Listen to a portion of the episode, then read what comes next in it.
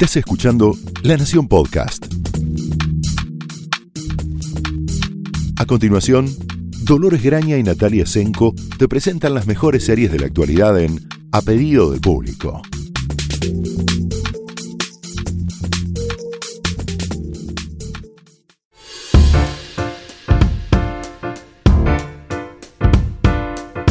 Hola, bienvenidos a otro episodio en cuarentena de A pedido del público. Soy Dolores Graña.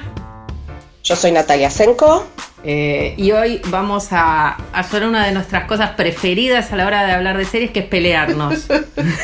¡Sí! ¡Sí!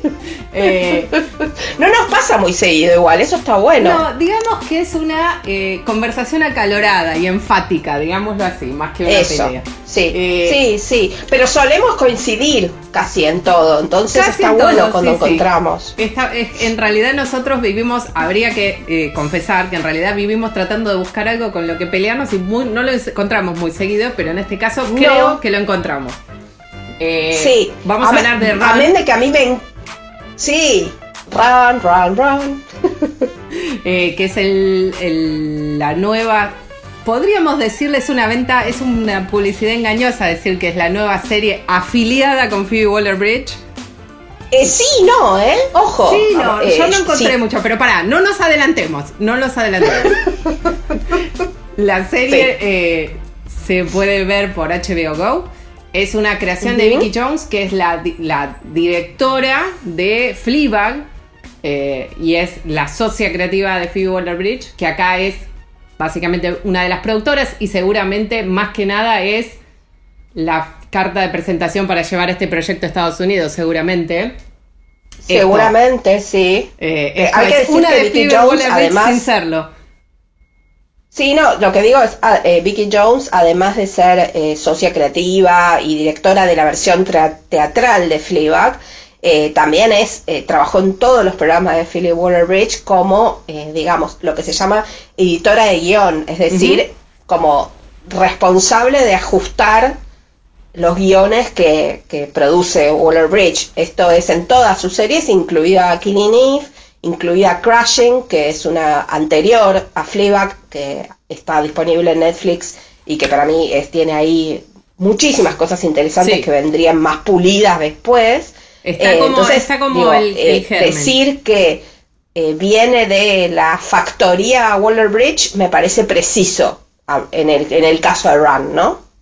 Sí, no es, no vamos, no, no vamos a encontrar un montón, quizás la cosa más perversa, que es lo más llamativo del estilo Phoebe Waller-Bridge. Acá uh-huh. tenemos una historia más de suspenso. Vamos a contar primero, no, no, no empecemos, no empecemos por el carro. Eh, no. la idea, la idea de Run es básicamente es, es una presentación muy atractiva que podría ser un, un thriller como de Stanley Donen o de Hitchcock. Dos uh-huh. personas que hacen un pacto en su juventud cuando eran pareja, aparentemente en la universidad, que si alguna vez sus vidas se tornan insostenibles, le, cada una le va a enviar al otro un mensaje de texto. Inferimos que habrá sido cerca de los dos mil, por lo del mensaje de texto. Dice quin- dicen quince años, o sea que sí. Más o menos, claro. Un mensaje de texto que va a decir simplemente eso, run, y si el otro contesta run, se encuentran en un tren, por eso digo que es medio hitchcockiano, porque ¿quién se encuentra sí. en un tren a esta altura? Pero nadie, bueno, y además juegan con la idea de extraños en un tren. Uh-huh. Exactamente. Obviamente la historia comienza cuando esto ocurre, y estos dos personajes, uh-huh. de los cuyos actores vamos a hablar ahora, porque son, me parece a mí, el atractivo central de, de sí, la historia, sí, eh, sí. en muchos casos aportan mucho más de lo que la historia, me parece, viene de origen. Eh, se encuentran en el Eso tren y tienen que re- volverse a conocer con esta idea muy de la comedia romántica de es medio como una comedia de rematrimonio o de renoviazgo o algo así eh, sí, sí, sí y el espectador va a ir descubriendo de a poco su historia en conjunto pasada y lo que les, hace, les ha hecho aceptar esta propuesta ridícula y completamente inmadura de largo toda uh-huh. mi vida y me escapo. Estamos sí. ahí, ¿no? Más o menos. Estamos ahí, perfecto. Eh, bueno. el, lo, a mí lo más llamativo que, que me resulta, de, escuchándote en esta descripción eh, perfectamente adecuada a lo que sucede en términos en la pantalla, uh-huh. es el tono que tiene, porque es muy difícil explicar y reproducir, eh, si uno no lo está viendo, que los primeros, yo, eh, hay que decir que los capítulos duran poquito más de media hora, o sea, sigue con la estructura de las comedias eh, británicas, ¿no? Y por otro lado, eh, que los primeros diez minutos, tal vez menos de diez minutos, son frenéticos. Eh, uno está viendo, y lo que está viendo sí, eh, es eh, literalmente una persona correr, pero no solo eso, sino... Eh, con un eh, con una intensidad eh, en su en su decisión que llama la atención, porque crea tensión, crea incomodidad, eh, que la verdad es que continúa en diferentes grados todo el episodio, que eso es lo que me parece más interesante. El episodio lo que logra es incomodidad y al mismo tiempo eso que generan las comedias románticas, porque finalmente, como dice Dolo, es una comedia romántica de rematrimonio o renoviazgo, o como querramos llamarlo, o reamistad, en todo caso, eh, que generan una sensación hasta corporal muy distinta, casi opuesta, de lo que genera un thriller, un, una historia de suspenso. Y sin embargo, lo que lograron los creadores, lo que logró Vicky Jones, es combinar eso, que no quede... Eh, De, como un despropósito, como un Frankenstein, y que además, al finalizar el primer episodio, no nos queda otra que desesperadamente esperar a la semana que viene, porque hay que decirlo, está en H B O Go, pero se, se sube un capítulo por semana según se va estrenando en H B O, y digo, desesperadamente esperar a la semana que viene, porque no, no, no, no solo nos mostraron apenas, no, no digo, o sea, un centímetro del iceberg, sino que lograron crear tensión y eh, alivio al mismo tiempo en menos de, en poco más de media hora. Para mí eso es lo mejor que tiene la serie, contando con los eh, actores, por supuesto. Sí, yo creo lo que lo que sí funciona, que me parece que si no todo se caería como un castillo de naipes, es claramente compramos que ellos dos son perfectos el uno para el otro. Sí, o sea, no vamos sí, a sentir... o algo, o, o perfectos o, o algo, un desastre, pero son do, los dos extremos. Necesarios en la vida del otro, uh-huh. en el punto que no nos parece, no, no tenemos ninguna empatía por todo lo que están dejando atrás, que al final es del capítulo tema, sí. vamos a atender un poco más de qué es la vida que ella ha dejado atrás, bastante menos uh-huh. de la vida que parece él no tener afuera. Eh, de esta situación. Aparentemente esta burbuja, no lo sabemos. No lo sabemos. De esta burbuja que está creando esta situación, probablemente hay eh, esta huida hacia adelante de ellos dos, que es también un poco una huida al pasado, porque vamos a ir conociendo a través de las conversaciones y de los chistes compartidos que tienen ellos y demás, un uh-huh. poco de su historia anterior. Nos faltaría sí. saber por qué esa historia terminó. Pero sí esta propulsión sí. del viaje en tren, eh, calculo yo que será cruzando todo Estados Unidos. Eh, Dicen que van de, de Nueva York a Chicago. Claro, es también aparte del viaje este de Nueva York a, a Chicago, en realidad en ese mismo sentido es también, por ejemplo, la base de comedias románticas clásicas como The twentieth Century, que ocurre básicamente en un viaje a través del tren. Es la sensación de uh-huh. encerrarlos en un cuarto y ver qué ocurre, sí. que también es un planteo un poco teatral, bastante sí. más televisivo hecho, porque el hecho de que ese cuarto está en movimiento permanente y hay muchas puertas uh-huh. y sí. cuartos en donde esconderse y demás.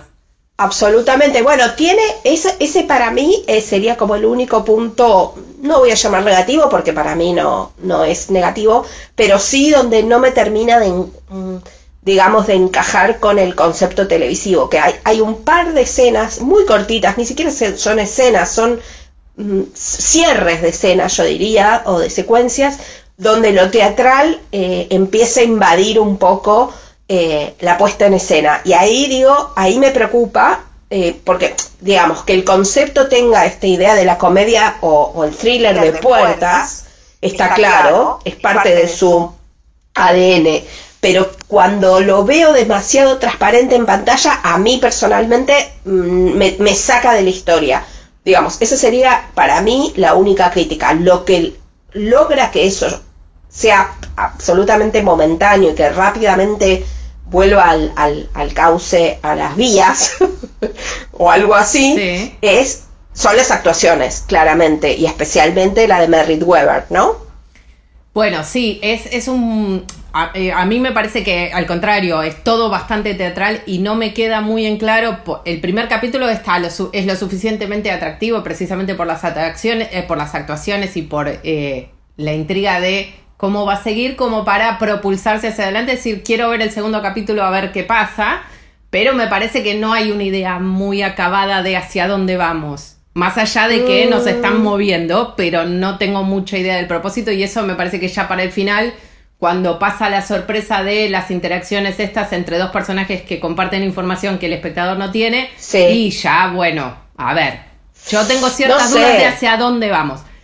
Estoy no de acuerdo sé. con vos que, eh, dados los actores y el planteo, es interesante ver hacia dónde va. Obviamente, claramente, acá el peso lo lleva Merritt Wever, claramente. Vamos a hablar un poco sí. de Merritt Wever. Hemos hablado de casi todas sus series.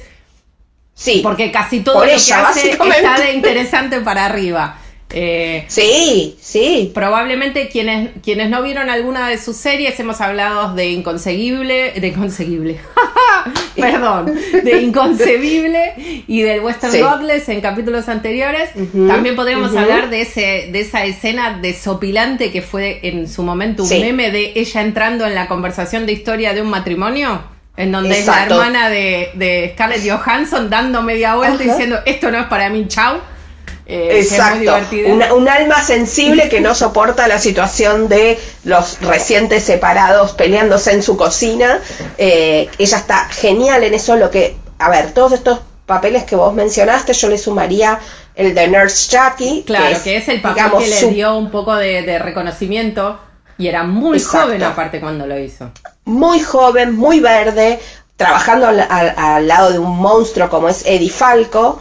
Eh, y aún así era obviamente un personaje secundario eh, que le consiguió un Emmy, porque era realmente, y todo el mundo en ese momento decía, pero, o sea, ¿quién es esta chica? ¿De dónde, ¿De dónde salió? Bueno, claro, porque tiene una cosa, sobre todo esto, lo, lo que es muy interesante de, de la elección de Merritt Wever para este papel, uh-huh. es que cuando uno piensa en la protagonista de una comedia romántica de estas características, uh-huh. Uh-huh. claramente no imagina a Merritt Wever en el, al tope de la lista de ningún productor. No, no, porque al primero es lo que, eh, digamos, el eufemismo que t- se utiliza en Hollywood para hablar de actores que no tienen, digamos, el aspecto eh, de socialmente y culturalmente aceptado de estrella. Sí, sí, eh, de leading lady, lo... digamos. Es la amiga, de, eh, eh, es la, el, la dicotomía entre poder interpretar a la amiga de la protagonista o a la chica. Exacto. Cosa que le pasaba a Greta Gerwig en un momento incluso. ¿Cuántas veces hizo de amiga de Natalie Muchísimas, Portman? Por ejemplo, por ejemplo y, y claramente eh, era lo mejor de una película que, en fin, no, bueno. no voy a entrar en esa porque no, me no, empiezo no, a hablar no, no, de comedias románticas. Seguí. No, lo que decía de Merritt Wever es que lo que se considera una actriz de carácter, básicamente porque lo que quiere decir es, y algunos eh, actores de carácter lo han dicho más de una vez, es porque eh, me dicen actor de carácter porque no, no me parezco a Brad Pitt, básicamente. Eh, en este caso sería algo similar. Como no se parece a Natalie Portman, entonces es una actriz de carácter, porque no es flaca eh, a niveles eh, de, de niveles Hollywood, no claro. sé, exacto, de Kate, Kate Hudson, eh, entonces no puede ser protagonista de una, de una comedia romántica. En el caso de Merritt Wever está clarísimo que puede hacer lo que quiera, porque su capacidad actoral le permite eso, porque este recorrido que vos eh, decías con de sus papeles, si lo buscan y está todo disponible, porque la mayoría de, de, de, los, de las películas y las series que nombró Dolo están disponibles en Netflix, son papeles completamente distintos. No hay... No recuerdo realmente un, no sé, un, un gesto, un tono que sea eh, igual al otro. Que uno diga, ah, este es eh, el estilo Merritt Wever. El estilo Merritt Wever parece ser tra- transformar mm, personajes de papel en seres humanos, básicamente. Y darles por ahí a personas que podrían, a personajes que podrían ser estereotipados, una vida, digamos, eh, oxígeno, como uno quiera llamarlo. Es realmente muy notable lo que hace en este primer episodio de Run, porque pasa por todos los tonos de sensaciones humanas eh, y siempre de manera verdadera, que es un poco, digamos, pretencioso explicarlo así, no, no es... No es un estilo que me, me interese a mí eh, mencionar, pero es eso. Eh, tiene un, una naturalidad en su actuación que me parece que es lo que también libera al, al guión de por ahí el, el encasillamiento teatral, porque ella es sumamente natural eh, y sumamente eh, humana en su, en su interpretación. Vamos a ver, eh, a mí me parece muy interesante, pero extremadamente interesante, porque es para una especie de muestrario, paleta de lo que puede ser un ser humano en las diferentes interacciones eh, que va teniendo en su día, en su vida. Empezamos con el personaje de Merritt Wever eh, sentada en su auto y teniendo una conversación con lo que suponemos que es, quien suponemos que es su pareja, donde ella usa un tono cuasi infantil para defender Eh, su plan de ese día y lo que tiene ganas de hacer. Sí, también luego sabemos que ella está mintiendo. Lo primero que, que, ve, que presenciamos sí. en esa conversación es que ella le está, a su ostensiblemente pareja, le está mintiendo. Ella está sentada en un estacionamiento diciendo que está uh-huh. yendo a una clase de yoga que sabemos no tienen la menor intención de concurrir. Eso también es interesante para los personajes de Merritt Wever, porque lo que a mí particularmente me interesa de lo que hace es, es cierto, tenés toda la razón del mundo, que es un estilo de actuación tan natural, tan despojado de los tics y los manierismos de la actuación con uh-huh. mayúsculas que solemos ver en, uh-huh. en tanto en cine como en la televisión, que es como muy, es como un bálsamo también, porque no sí. tiene costuras ni andamiajes, ni vemos al actor tratando de llegar a un objetivo medio fatigosamente o en voz alta, sino que aparte uh-huh. los personajes que suele hacer Merritt Wever son los personajes que Hollywood le es más difícil vender, que son personajes con val- grandes valores, eh, uh-huh. activamente persiguiendo hacer el bien, eh, personajes Pe- bastante sí. como conservadores en su apariencia, en sus modos. Son personajes que parecen salidos de otra época. Eh, sí, los hombres grises, los nobles hombres grises o mujeres grises, y en todo caso también personas inteligentes. Todavía yo no le he visto, salvo la, la hermana de, del personaje de Scarlett Johansson, hacer este, personas que no, no tienen claro su lugar en el mundo. Son, incluso son, siempre personaje. son personajes que tienen una, una gran conexión con, con lo que sienten, o sea, todo está... Eh, muy reflexionado, hacen lo que, sí. cree, lo que creen, y en esa reflexión es, es bastante profunda de por qué hacen lo que hacen en todos los papeles. Y es, sí, eh, sí, sí. Incluso, incluso en este, claramente uh-huh. no hay, no sabemos qué ocurre con el personaje de Domhnall Gleeson, pero sabemos, porque sí se, la seguimos a ella llegar al tren y no a él, eh, sabemos exacto. que no hay poco de impulsividad en la decisión posterior de ir. Eh, ella toma la decisión de ir, no es que... Hay algo, hay algo de, para mí hay algo de, de, de, de, de digamos, de volver al pasado, pero también de despojarse de el, la, la responsabilidad, el peso, uh-huh. lo que, la, los, los dolores del presente, que la hace en pantalla, lo vemos, lo vemos cuando empieza a correr, lo vemos cómo reacciona en el, en el aeropuerto, cómo reacciona en su, cómo se va moviendo hasta que llega el tren. Va, ostensiblemente va cambiando su personalidad o recuperando tal vez quien ella era en pocos minutos y en movimiento. Sí, lo que es interesante aparte parece... es que no tiene, no tiene diálogo, y ahí podemos no. ver esta, esta naturalidad y esta conexión con, con, con lo emocional que hace también Merritt Wever, porque es toda una secuencia bastante larga que ocupa el primer tercio de, del primer capítulo, en el, la que ella va subiéndose a colectivos, aviones y finalmente el tren, uh-huh. y va, eh, como vos muy bien decís, soltando cosas, el coso, el, la, la cosita sí, de yoga, el, en fin, va soltando todo lo yoga, que el sí. mat de yoga, todo lo que no necesita o que ya decidió, entre comillas, soltar de su vida anterior para uh-huh. llegar al encuentro con, con el personaje de Billy. Hablemos un poco Exacto. de pobre, de Domhnall Gleeson, que quedó ahí medio no, no, tirado. Había, Pero no, bueno, es, él es... no tiene el papel de lucimiento, él es claramente el, el que recibe más que sí, en, este, sí. en este caso. Cosa que también me parece de lo más interesante, porque él toma la iniciativa, él manda el mensaje, pero de, después la que decide y la que, yo diría, manda en la relación, por lo menos hasta donde vimos, claramente es ella. Yo calculo que eso, o espero que eso entre sea sujeto a revisión para que esto sea más interesante, vamos precisamente por eso. Pero vamos a ver, pero él a, asume, digo, eh, Domhnall, como él dice que se dice su nombre, sí, y vos sí, creo sí, que también es, lo decís. Esa es, es, el, es el famoso Domhnall en gaélico, que es un poco distinto, pero no mucho. Exacto, Domhnall bueno, Domhnall Gleeson eh, hace...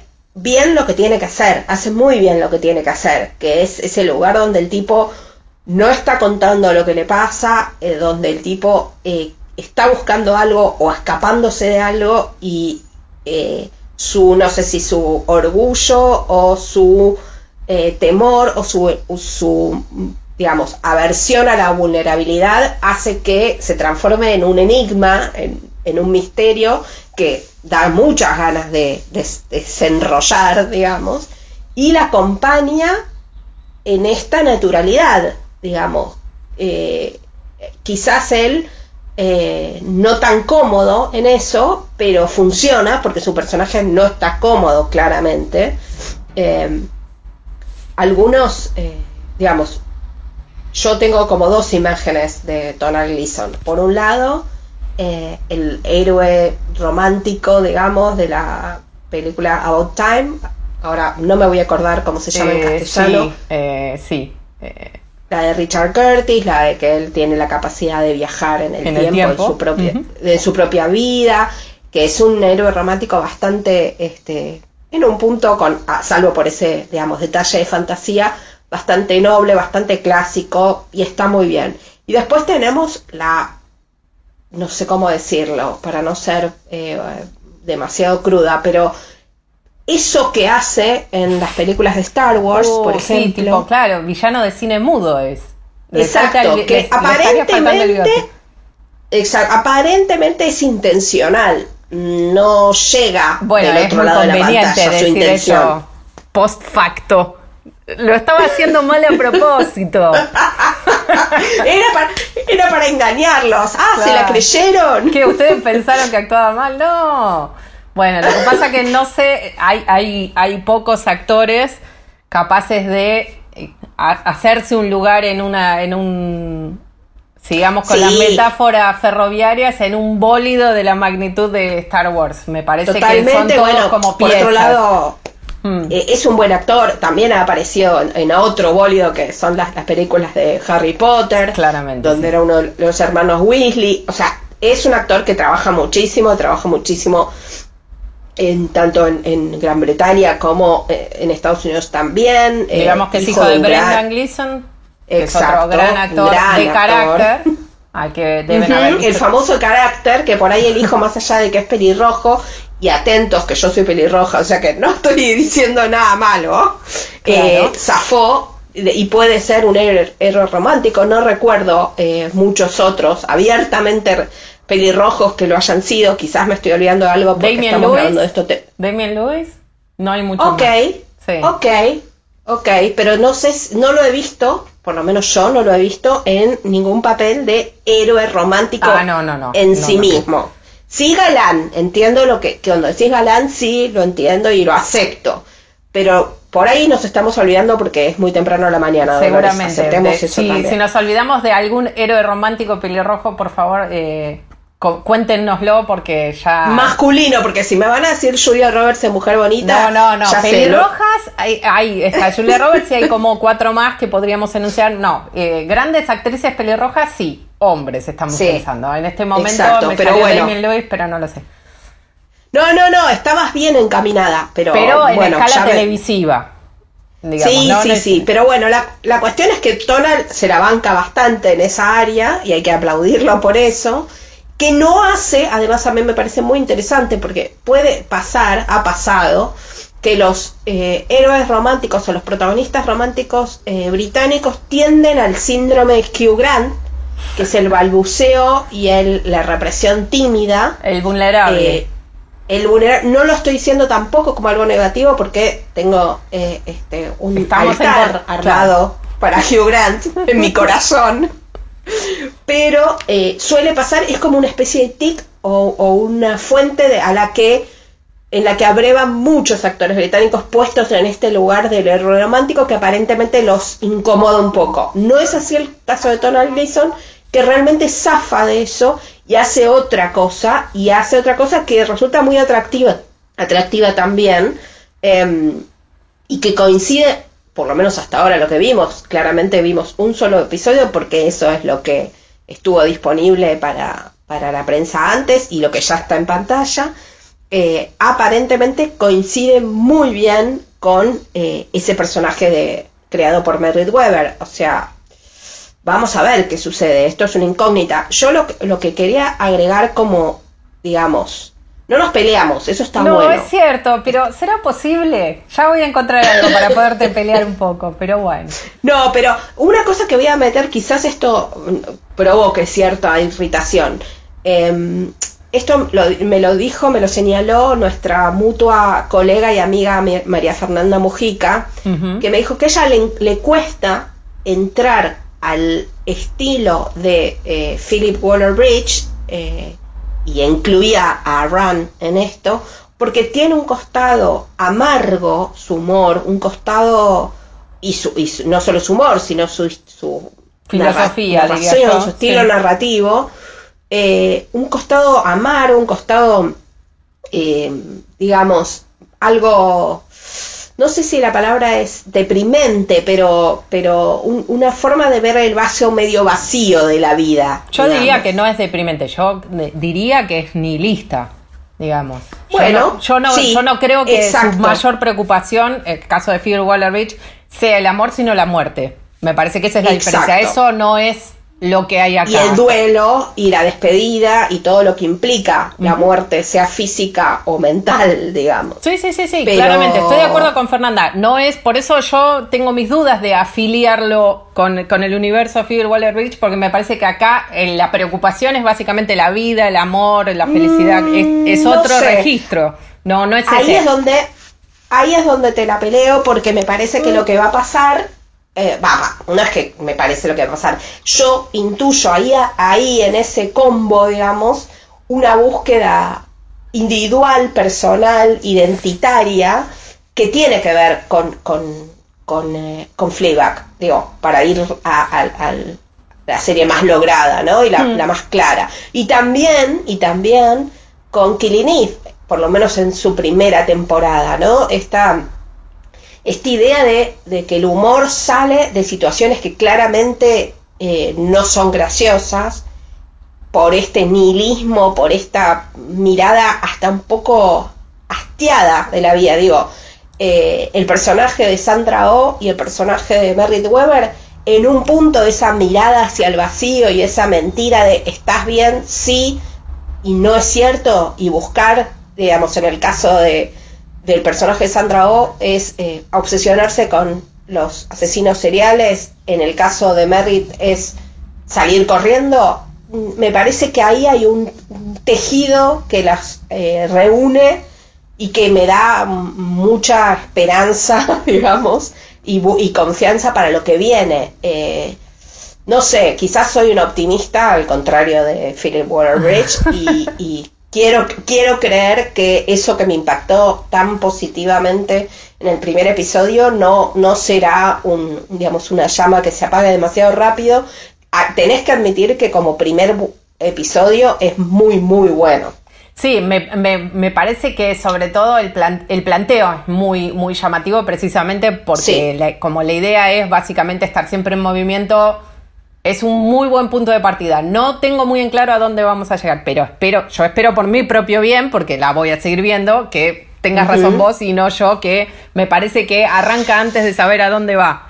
Eh, pero bueno, miedo. es cierto Ten- que no, no nos peleamos. No me pareció para nada estar mal. Lo que sí quizás tenía unas una idea un poco distinta de lo que iba a ser. Pero bueno, ah, vamos a ver tenía, quién tiene razón a la larga. Yo no tenía ninguna idea, y eso quizás es lo que me haya impactado más positivamente, que no, no tenía formada ningún tipo de opinión. Iba a ver, es más, iba con una cosa un poco de, ah, estos dicen que es de Phoebe Waller-Bridge, para que nos enganchemos a mirarla, para que relacionemos con, con Fleabag. Y la verdad es que me, me, me dejó positivamente impactada. Buenísimo, bueno. Espere, esperemos otra vez, que tengas razón. Vamos a Bien. verlos en el próximo episodio de A Pedido del Público. Por favor, cuéntenos si hay alguna serie nueva que vieron y quieren que discutamos, si tienen alguna propuesta uh. para nuestra próxima pelea. Eh, dado que no podemos llegar a las manos porque estamos en casas distintas, no va a haber problema. Planteen tranquilos. Nos vemos la próxima. Hasta luego. Hasta la próxima, hasta luego.